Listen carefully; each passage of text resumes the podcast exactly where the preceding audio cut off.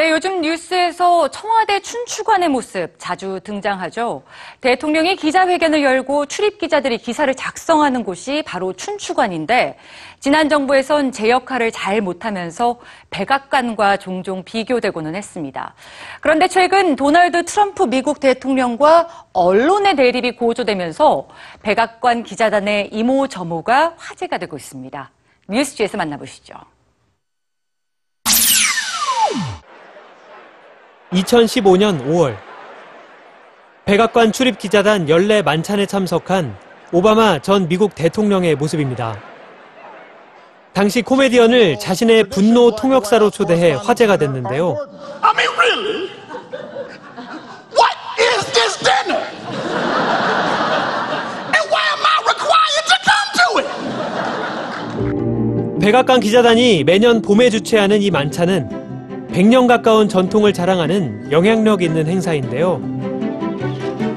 사회 각계의 유명 인사들이 참여하는 이 행사의 하이라이트는 바로 대통령의 연설입니다.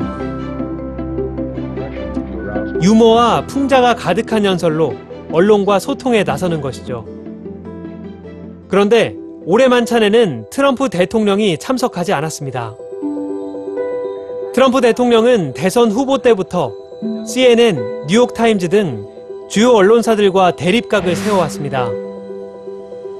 CNN에 대해서는 가짜 뉴스라고 비난했고, 뉴욕타임즈를 향해서는 망해가는 언론사이자 정직하지 않은 사람들이라고 공격했습니다. We are not fake news. We are not failing news organizations. And we are not the enemy of the American people. 하지만 이런 가운데 뉴욕타임즈는 올해 1분기 온라인 독자가 역대 최대 폭으로 증가했습니다.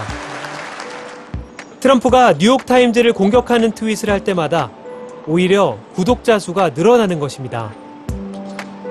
한편 트럼프 대통령과 기자단의 갈등이 계속되는 분위기 속에서 배우 톰 행크스가 올해 초 기자단에게 선물한 커피 머신이 화제가 되고 있습니다. 커피 애호가인 톰 행크스는 2004년부터 백악관 기자단의 커피 머신을 책임지고 있는데요. 백악관 기자단은 식사는 물론 인터넷과 커피 한 잔까지도 백악관에서 지원받지 않고 자체적으로 부담하는 것으로 유명합니다. 이 커피 머신은 권력의 눈치를 보지 않고 진실을 위해 싸우는 언론의 상징인 것이죠. 이를 증명하듯 커피 머신 옆에는 진실과 정의, 미국인의 길을 위해 싸워달라는 톰 행크스의 그림과 메시지가 놓여 있습니다.